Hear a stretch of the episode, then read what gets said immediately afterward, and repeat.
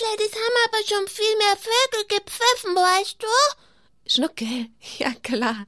Gleich erzählen wir es den Kindern. Sie hören jetzt schon zu und wollen gerne doch von uns einen Gruß haben. Wollen die das gerne? Na, Schnuckel, wenn dich jemand grüßt, freust du dich auch. Hallo, Kinder! Ich bin der Schnuckel. Ich, ich grüße euch ganz fest und dann freut ihr euch. Na, Schnuckel. Ja, sehr schön. Das passt. Jetzt da. Darfst du deine Geschichte erzählen von den Vögeln? Die zwitschern schon viel mehr und jetzt glaube ich, dass der Frühling kommt, weißt du? Weil wenn Ostern kommt, dann kommt doch der Frühling auch. Das stimmt, Schnuckel. Der Frühling und die Osterzeit fallen immer zusammen. Und das ist natürlich auch eine ganz besonders schöne Zeit nach dem langen Winter, Schnuckel. Ich hab's auch schon gemerkt, dass die Vögel jetzt schon viel mehr da sind, irgendwie. Oder sie pfeifen vielleicht stärker. Und die Sonne kommt dann auch bald, gell? Ja, natürlich. Die Abende werden wieder länger. Es ist wieder länger hell. Und so geht's weiter in unserem Kreislauf. Aber es geht auch weiter in unserer Vorbereitung für die Erstkommunion. Ach so. Kommt das heute wieder? Ja, Schnuckel. Weißt du, wir laden doch heute wieder ganz besonders die Erstkommunionkinder ein, dass sie ganz fest zuhören und mitmachen. Und natürlich alle anderen auch. Und heute haben wir zum großen Thema die Sendung geschrieben. Immer bei uns. Wer ist immer bei uns? Na, Schnuckel, wer? Äh, du? Nein. Ich bin auch mal weg, Schnuckel. Ja, stimmt. Bist mal weg und dann bist du wieder da. Ich weiß es, Adelheid, aber ich verrat's nicht den Kindern. Du verrätst es nicht, Schnuckel? Nein, gar nicht. Aber ich weiß es nämlich, wer immer, immer da ist. Soll ich's dir ins Ohr sagen? Ja, sag's mir mal ins Ohr. Oh, Schnuckel weiß, dass er immer bei uns ist. Liebe Kinder, ich glaube, ihr wisst es auch. Es geht um Jesus. Und in besonderer Weise ist er immer bei uns in der heiligen Eucharistie und in der Kommunion. Ich hab's gewusst! gut, gut, gut. Ja, Schnuckel. Und liebe Kinder, und ich habe auch gleich schon eine Geschichte für euch. Nämlich die Geschichte von einem ganz besonderen Erstkommunionkind. Die erzähle ich euch erst. Dann kommt wieder etwas aus der Bibel, das wichtigste Buch, das wir kennen. Und die Olympiamama. Olympiamama. Das hört sich an. Mutter Olympia, genau. Von Jacinta und Francisco. Diesen beiden Kindern, die wir auch kennen, wollen wir ganz zum Schluss euch noch etwas erzählen. Und jetzt zuerst? Zuerst hören wir etwas über Karl Prijatka. Karl okay.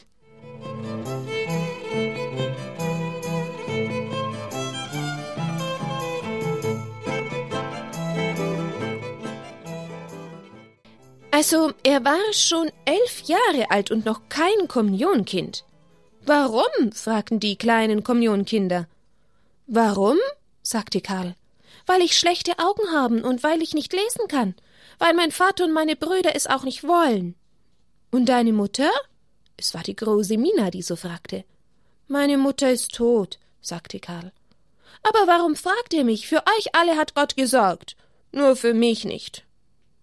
Diese Worte hatte vor Wochen eine Frau von nebenan gesprochen, und Karl sprach sie ganz traurig nach. Du, sagte ich ihm jetzt. Äh, nicht ich, sondern Mina, sagte ihm leise ins Ohr. Das stimmt doch gar nicht. Gott sorgt doch für alle. Für das Mäuschen im Stroh und er sorgt auch für dich. Dann soll er mir andere Augen geben, brummte Karl. Mina ging zu der guten alten Lehrerin und erzählte ihr von dem armen Karl mit den kranken Augen. Da gewann der verlassene Junge sofort eine Mutter. Von nun an hatte Karl jemand, der für ihn sorgte. Alle Tage bekam er Unterricht, er ganz allein. Der Vater und die Brüder merkten es nicht. Ihnen war der fast blinde Bub nur eine Last. Karl lernte schnell und gut. Er konnte seinen Katechismus wie die anderen Kinder. Er konnte die Geschichten aus dem Leben Jesu sogar ganz schön nacherzählen. Am liebsten erzählte er natürlich die Geschichten von Jesu Wundern an den armen Kranken, den Lahmen und den Blinden. In der Woche vor Weißen Sonntag fehlte Karl in der Schule. Niemand wusste warum. Die Lehrerin rief Mina. Mina, ich habe große Sorge um Karl. Warum kommt er nicht wie sonst? Das werde ich bald wissen, sagte Mina, und sie ging in das Haus, wo Karl wohnte.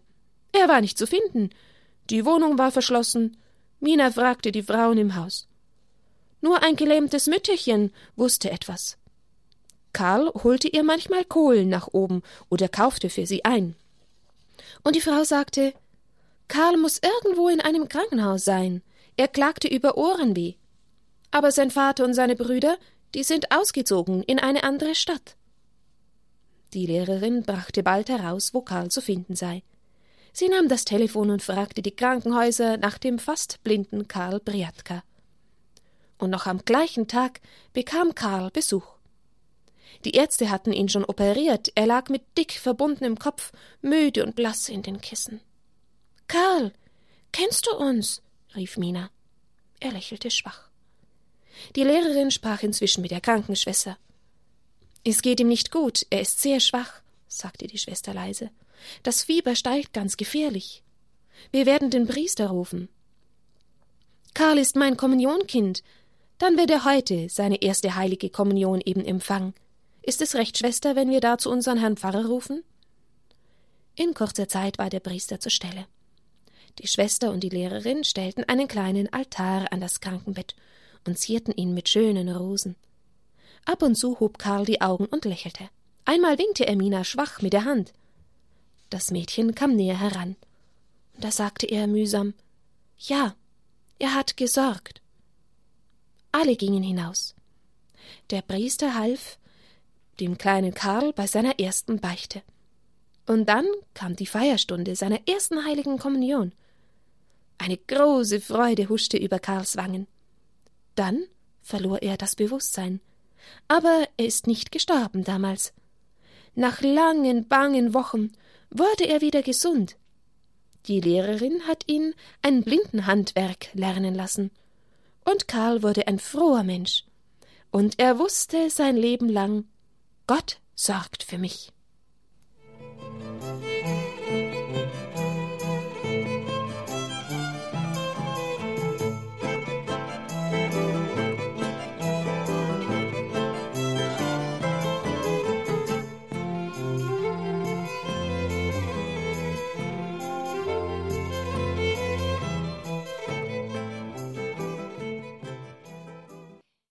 Liebe Kinder, ich hoffe doch, dass es euch nicht so passiert, dass ihr am Schluss irgendwo im Krankenbett die erste heilige Kommunion bekommt, sondern wirklich bei einer schönen Feier bei euch in der Gemeinde, wo ihr euch mit euren Freunden und Freundinnen ja auch vorbereitet gemeinsam. Aber wir sehen, der liebe Gott sorgt, und er ist bei uns, und er möchte bei uns sein, in unserem Herzen sein. Und natürlich gibt es manchmal Situationen, die so schwer sind, dass man dann wirklich solche dunklen Gedanken kommen und sagt, der liebe Gott schaut ja gar nicht auf mich, er sorgt ja gar nicht für mich. Das dürfen wir aber nicht denken. Solche Gedanken schicken wir ganz schnell fort, fort, fort, ganz weit fort. Die wollen wir gar nicht in unser Herz lassen. Wir wissen, Gott sorgt für mich. Das heißt nicht, dass es nicht auch Leid zu tragen gibt. Aber schauen wir auf Jesus. Er hat ja für uns alles Leid getragen und wenn wir mit, mit ihm das Leid tragen, dann hat es einen Sinn und einen Segen. Jetzt schauen wir mal auf diese Liebe, die Jesus zu uns hatte. Wisst ihr, die Apostel, denen war es auch nicht leicht. Plötzlich hat Jesus immer davon gesprochen, dass er sie verlassen wird und dass er leiden wird. Sie konnten gar nichts damit anfangen. Er will uns verlassen, sagten die Apostel. Er sagt es uns alle Tage. Und nun feiert er mit uns das Abschiedsmahl. Sie glaubten aber nicht an sein Scheiden. Es war ja drei Tage vor Ostern. Dennoch waren alle traurig. Doch wenn sie Jesus ansahen, dann wich ihre Trauer wieder. So feierlich war er, so voll Liebe zu jedem. Sie aßen mit ihm das Osterlamm wie auch sonst vor Ostern. Vor ihm stand jetzt eine Schale mit Brot und ein Kelch mit Wein. Nun werde ich von euch gehen und doch bei euch bleiben, sagte er. Meine Liebe drängt mich dazu.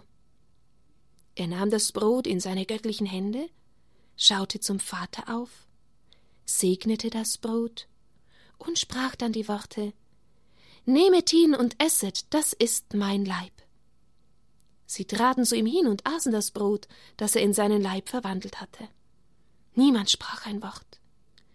Jeder wusste nur, Jesus ist bei mir und ich bin bei ihm. Dann nahm Jesus den Kelch mit Wein. Wieder betete er still zum Vater, segnete den Wein und sprach Trinket alle daraus, das ist mein Blut. Und alle tranken aus dem Kelch und waren selig, so nahe bei ihm zu sein. Das war die erste heilige Kommunion der Apostel. Was Jesus im Abendmahlsaal getan hatte, das sollten auch die Apostel tun. Darum sagte er, Tu dies zu meinem Andenken. Sie sollten Brot und Wein verwandeln in Jesu Fleisch und Blut. Das war die Einsetzung des allerheiligsten Sakramentes. Sie sollten das Andenken an den Opfertod Jesu feiern und Gott darbringen. Das war die Einsetzung des heiligen Messopfers. In jeder heiligen Messe wird der Altar zum Tisch des letzten Abendmahles.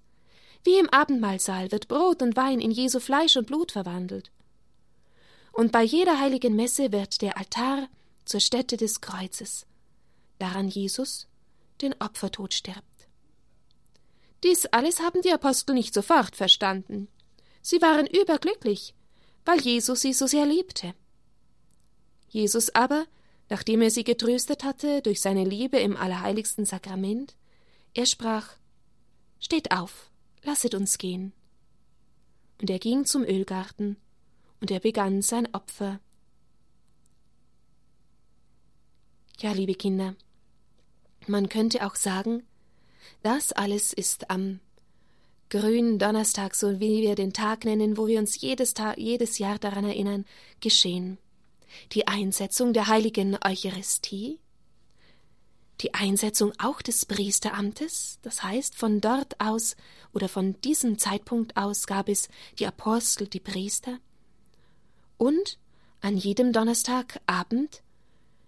Jeder Donnerstag ist auch so ein Denken an das Leiden Jesu im Ölgarten, wo er Blut geschwitzt hat, wo er das Leiden vor sich gesehen hat, wo er Angst gelitten hat. Der Donnerstagabend ist also ein ganz besonderer Tag auch. Da wollen wir immer wieder daran denken, für die Priester zu beten, zu danken für die Eucharistie, die uns geschenkt ist und auch zu danken für die Leiden, die er auf sich nahm im Ölgarten. Wisst ihr, das waren so richtige Leiden im Herzen und in der Seele. Kennt ihr sowas? Nicht, dass ihr verwundet gewesen wäre, irgendwo eine Wunde hatte, so wie es dann am nächsten Tag weiterging nach seiner Gefangennahme, da hat er die körperlichen Leiden auch gelitten. Aber die Leiden im Herzen und in der Seele, die können ganz schön groß sein und oft größer noch wie die Leiden des Leibes. Liebe Kinder, jetzt habe ich ein Lied aus dem Gotteslob herausgesucht. Das Lied vom letzten Abendmahle. Ob ihr das in der Kirche schon mal gesungen habt, in der Gemeinde? Ich glaube fast. Und wenn nicht, dann hört euch das mal gut an. Dann könnt ihr das das nächste Mal mitsingen. Ich habe das als Kind immer schon gerne gesungen. Das haben wir oft bei der Gabenbereitung gesungen. Das ist die Nummer 537. Vielleicht merkt ihr euch das oder schreibt's nachher auf und schaut mal, ob ihr das Lied findet. Dann könnt ihr nämlich den Text auch mal lesen und vielleicht zu Hause gleich auch nochmal singen. Beim letzten Abendmahle, die Nacht vor seinem Tod, nahm Jesus in dem Saale, Gott dankend, Wein und Brot. Und dann geht es natürlich weiter.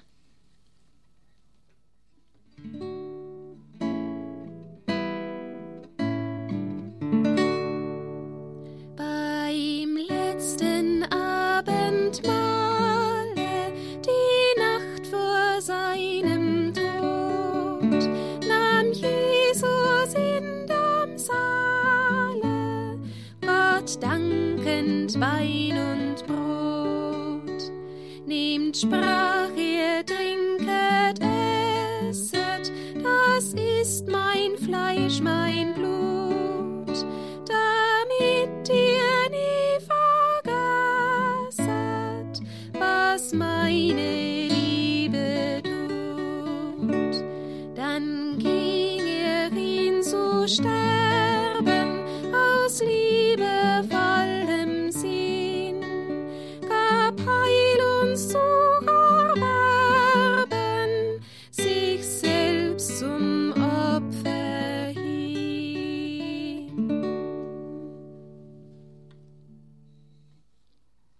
wenn du ja also nochmal nachschauen wollt, im Gotteslob, die Nummer 537 ist das, dieses Lied vom letzten Abendmahl, von dem wir eben gehört haben. Und jetzt kommt die Mutter Olympia. Der Schnuckel kann's immer gar nicht erwarten, bis Mutter Olympia kommt mit den Kindern Jacinta und Francisco. Gleich, Schnuckel, gleich sind wir soweit. Ich wollte ja die Kinder noch einladen, ob sie aus Liebe zu Jesus, der für uns so viel getan hat und so viel gelitten hat, nicht auch überlegen wollen, wo sie noch ein kleines Opfer bringen können. Ein paar Opfer gerade als Vorbereitung auch auf die Erstkommunion, nicht nur auf Ostern. Aber es sollte etwas sein, was wir wirklich aus Liebe zu Jesus tun. Sonst macht das nicht viel Sinn, ein Opfer zu bringen. Zum Beispiel, dass sie mal die Jungs auf ein Fußballspiel verzichten und dafür für jemand anderen da sind. Der Mutter helfen, die Treppe zu kehren oder beim Geschirr abtrocknen helfen. Oder dass man vielleicht mal auf Süßigkeiten oder etwas anderes verzichtet, was ihr gerne gekauft hättet, um dann dafür das Geld für Kinder zu spenden, für arme Kinder oder für Menschen in Not. Oder dass ich mir vornehme, hm, ich möchte eigentlich jetzt ganz gern mit meiner Puppe spielen. Oder mit meiner Bahn, mit meinem Auto, aber ich möchte jetzt doch lieber mich entscheiden, ein krankes Kind zu besuchen und ihm vielleicht etwas vorzulesen, ein Bilderbuch zu zeigen oder einen älteren Menschen, der ganz allein ist, vielleicht sogar im Haus oder in der Nachbarschaft oder im Altersheim. Überlegt euch gut, was ihr denn für den lieben Jesus tun könnt. Ja, und jetzt braucht der Schnurkel nicht mehr länger zu warten auf die Geschichte von Jacinta.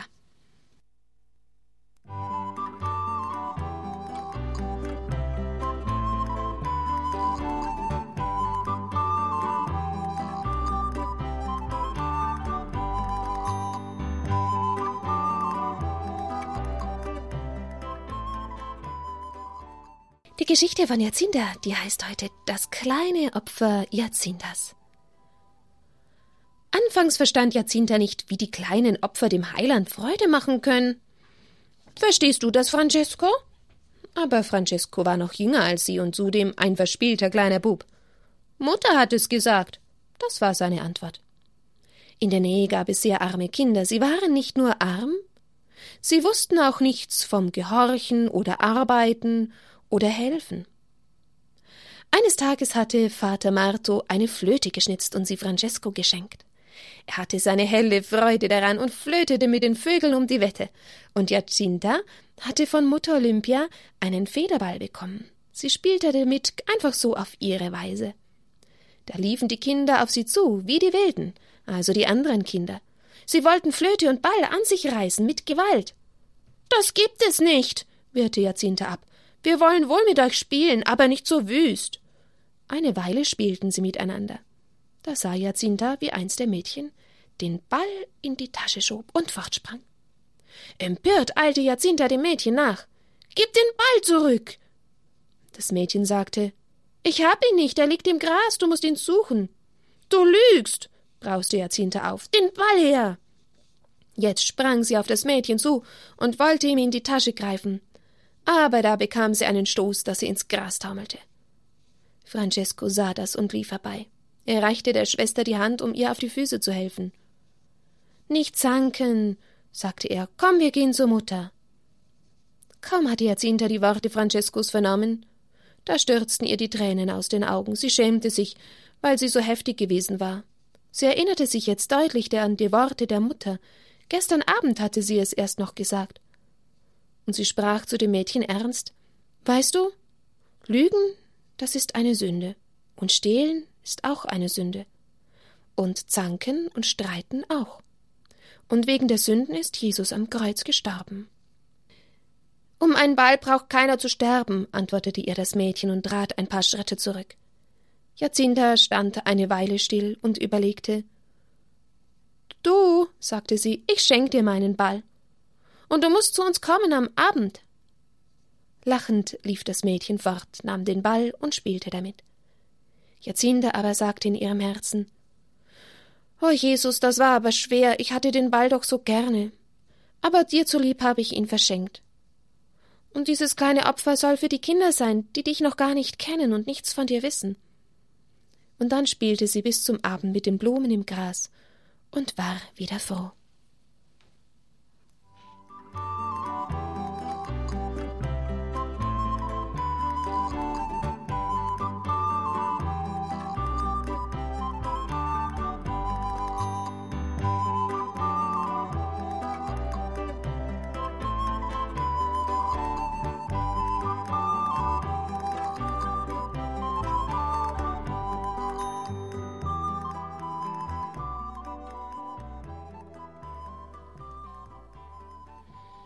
Na, liebe Kinder, ob's euch nicht auch manchmal so geht, wie Jacinta, wie Francesco. So schnell ist es passiert. Eigentlich weiß man schon ganz genau, was man tun soll und was nicht. Aber dann, hm, ich glaube, ich hätte genauso wie Jacinta erstmal ganz schön protestiert. Na gut, der Herr hat ganz viel Geduld mit uns. Und wir lernen es, so Schritt für Schritt. Und wir brauchen keine Sorge zu haben, wir dürfen immer wieder zu ihm laufen. Und wir wollen uns natürlich jetzt auch wieder überlegen, was nehmen wir uns denn vor für die nächste Woche? Hm? Habt ihr eine Idee? Wisst ihr denn überhaupt noch, was wir uns das letzte Mal vorgenommen haben? Es war, dass wir, wenn wir in eine Kirche kommen, wo ja der Herr seine Wohnung aufgeschlagen hat, mitten unter uns, dass wir da zuallererst schauen, wo ist das ewige Licht, der Tabernakel, und dass wir eine Kniebeuge machen und dass wir den Herrn in unserem Herzen grüßen. Jesus, ich grüße dich. Oder hier bin ich, sprech zu mir. Oder Jesus, ich hab dich lieb. Was euch einfach im Herzen ist, dass ihr das sagt. Ich hoffe, es ist euch wenigstens einmal gelungen. Vielleicht wart ihr auch öfter in der Kirche in dieser Woche. Ja, und jetzt habe ich mir überlegt, wo es doch heute um das Abendmahl ging und die Kommunion, die der kleine Karl, erinnert ihr euch an ihn? Ja. Karl ja auf seinem Krankenbett empfangen hat, dass ihr mal jetzt mh, mm, das nächste Mal, also am Sonntag oder vielleicht auch schon vorher, in, wenn ihr in der Kirche seid und bei der Messe mit dabei seid beim Gottesdienst. Und dann merkt ihr ja, wenn dann es losgeht, dass alle Leute herausgehen aus den Bänken, dann gehen sie zur Kommunion. Und was machen denn wir dann währenddessen? Was machen denn die Kinder, die noch nicht zur Erstkommunion gehen können? Ich möchte euch einladen, dass ihr mal versucht, da nicht herumzuschauen, sondern mal versucht, ein Gebet zu sprechen in eurem Herzen. Da kann es helfen, wenn wir vielleicht die Augen zumachen, dass wir nicht so abgelenkt werden von den Leuten, die da hin und her gehen, oder vor oder hinter uns, oder wenn ihr die Hände vor das Gesicht tut. Und dann, dass ihr einfach, während die anderen zur Kommunion gehen, dann auch mit Jesus sprecht und sagt zu ihm, Jesus, bitte komm, bitte komme bald. Ihr erwartet ihn ja schließlich jetzt auch schon bald. Dass ihr ihm sagt vielleicht, dass ihr euch darüber freut, dass er bald zu euch in euer Herz kommt. Oder Jesus, hilf mir bitte, dass ich mein Herz für dich vorbereite, für den König, der du bist. Fällt euch ganz bestimmt etwas ein, euer Schutzengel hilft euch dabei. Und ich werde mir natürlich auch diesen Vorsatz fassen, obwohl ich ja schon zur Erstkommunion gehen darf. Aber dass ich da auch an euch dann ein bisschen denke. Ich denke an euch und ihr schließt euch da auch zusammen, alle Kinder, die noch nicht zur Kommunion gehen, und versuchen einmal bei dem Gottesdienst während der Kommunion wirklich mit Jesus zu sprechen. Sagt ihm ein paar gute Worte, da freut er sich darüber, weil dann spürt er, dass ihr ihn lieb habt. So, das war jetzt unser Vorsatz für das nächste Mal, äh, für die nächste Woche. Und vielleicht ist da jemand auch öfter noch im Gottesdienst in dieser Woche und kann das zwei, dreimal ausprobieren und sich da wirklich versuchen, mit dem Herrn zu unterhalten. Jetzt bin ich schon ganz schön müde, Schnuckel. Das stimmt, ich auch schon, Adelheid. Wirklich, Schnuckel, ich glaube, das ist die Frühjahrsmüdigkeit. Warum? so sagt mein Schnuckel. Weißt du, wenn dann der lange Winter hinter einem ist, dann braucht der Körper auch wieder die Sonne und die frische Luft mehr und die Vitamine und ja, da fallen manche ein bisschen in eine Frühjahrsmüdigkeit. Ich nicht. Ich bin putzmunter. Gerade warst du doch auch noch ein bisschen müde. Ja, du hast die Frühmüdigkeit und ich nicht. die Frühjahrsmüdigkeit. Na, vielleicht ist auch einfach nur, einfach schon. Bettgehzeit, Schnuckel. Nein. Doch. Nein, noch ein bisschen. Ja, liebe Kinder, unser Gebet hätte ich jetzt beinahe vergessen, vor lauter Vorsatz erzählen. Moment mal, im Namen des Vaters und des Sohnes und des Heiligen Geistes. Amen. Lieber Jesus, wir dürften heute Abend wieder ganz viel von dir erfahren und hören. Dank sei dir dafür. Gib uns deinen Geist, dass wir uns gut vorbereiten auf die erste heilige Kommunion. Und für alle anderen Kinder auch, die nicht zur Kommunion gehen dieses Jahr, sei du ihnen nahe, sei du bei ihnen und sprich zu ihrem Herzen. Amen. Im Namen des Vaters, des Sohnes und des Heiligen Geistes. Amen. Ha, was hat das jetzt bedeutet? Gute Nacht, ihr Lieben. Gute Nacht. Adelaide muss jetzt schlafen gehen. Oh ja, Schnuckel.